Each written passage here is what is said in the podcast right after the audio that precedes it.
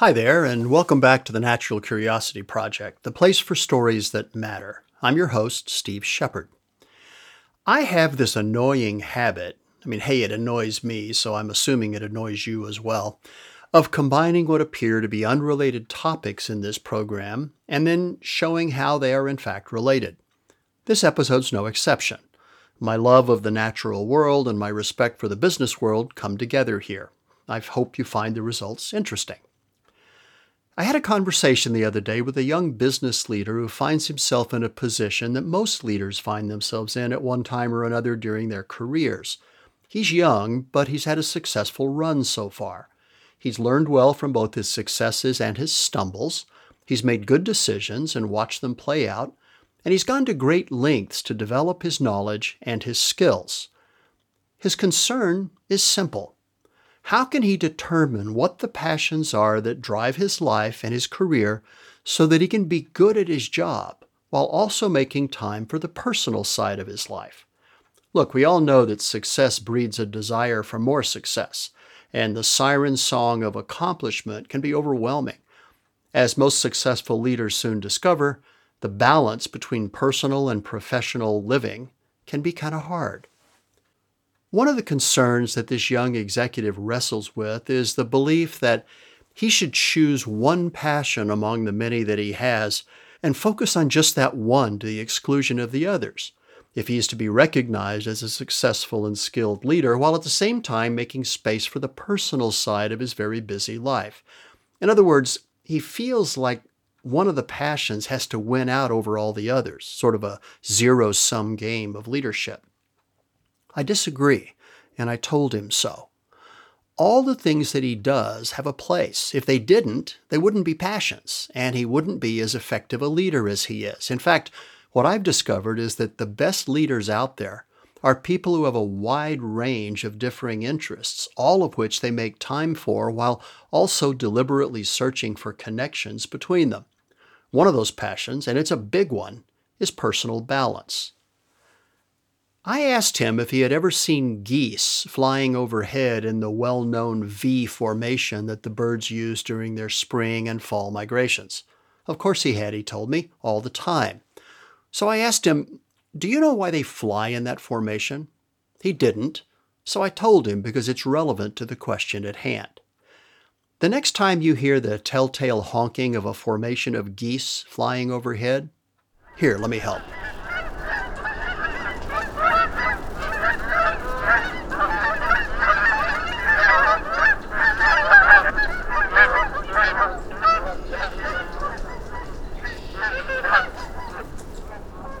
So the next time you hear that, look up and look closely at the V.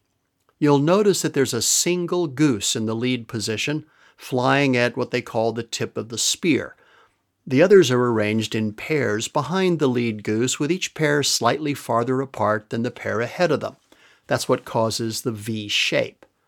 By the way, do you know why one side of the V is almost always longer than the other side? No?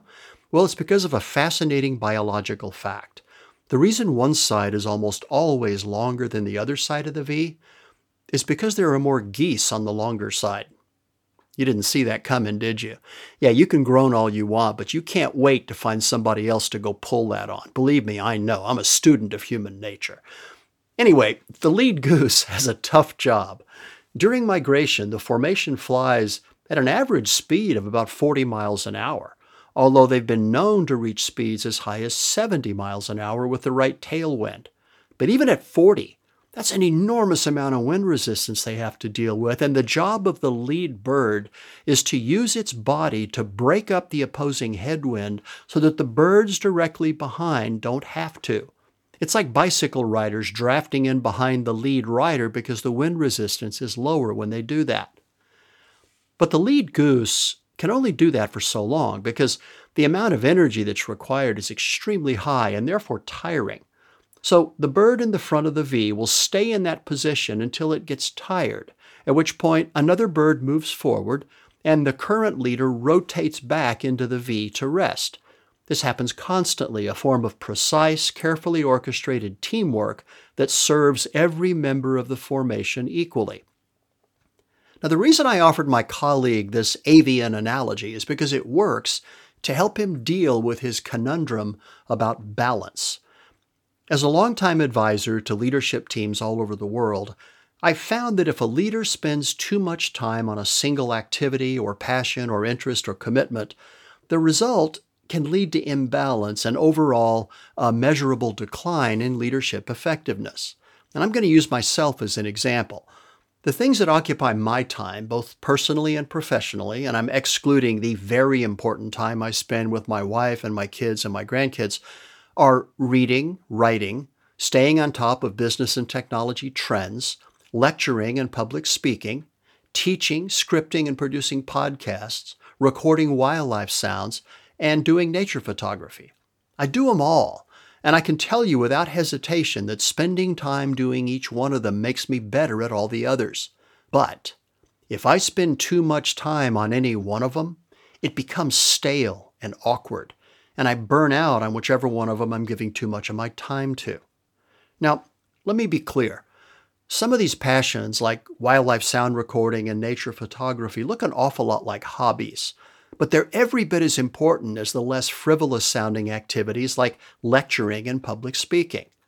Reading, writing, speaking, and studying business and technology are my professional bread and butter. But lecturing, public speaking, and teaching allow me to share what I know and what I learn for the benefit of others, but also allow me to test what I know against other points of view. Podcasting forces me to do research, to tell stories, to share what I know in a non visual way, which requires that I know my subject matter absolutely cold. And wildlife sound recording? It teaches me to not just hear, but to listen, a critical business and interpersonal skill. And nature photography is similar. It teaches me awe and respect, and to not just look, but to see another critical business and interpersonal skill. But back to our geese flying in formation. In the same way that the geese rotate the lead position for maximum team efficiency, I do the same with my activities. I may focus heavily on writing for a time during which that craft occupies the front goose position in my V. After a while, though, I get tired of putting pen to paper or fingers to keyboard, as the case may be, and my output and my creativity wane. So I allow my writing to fall back into the V and replace it with photography or doing research or sound recording or production of a podcast as the lead role. The process continues all day, every day, with each of my activities temporarily fighting the headwinds of distraction for all the others. In exchange, each lead goose, meaning each interest or passion, gets stronger and is then given time to rest and think about what its role is in the grander scheme of things. Good leaders balance passion in their personal and professional lives because if they don't, they become breeding grounds for resentment and inaction and mediocre performance. It's important to be the lead goose, but it's equally important to fall back and let others lead on occasion, using the time in the back of the V to think, consider, ponder, and reflect. Those are all signs of an effective, passion driven leader.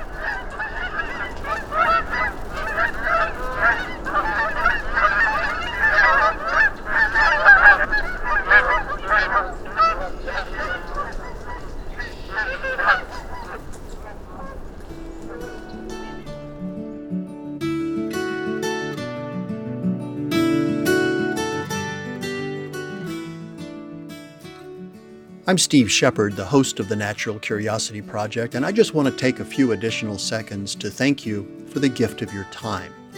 I started this program because I believe that curiosity leads to discovery, discovery leads to knowledge, knowledge leads to insight, and insight leads to understanding.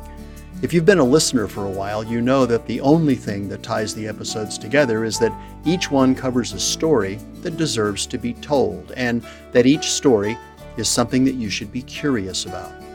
I hope you enjoyed the journey we covered in this program, and if you did, please take a couple of minutes to write a brief review wherever you get your podcasts. I cannot tell you how much it means and how valuable it is to have those reviews. From my heart, Thank you. And I'll see you in the next episode.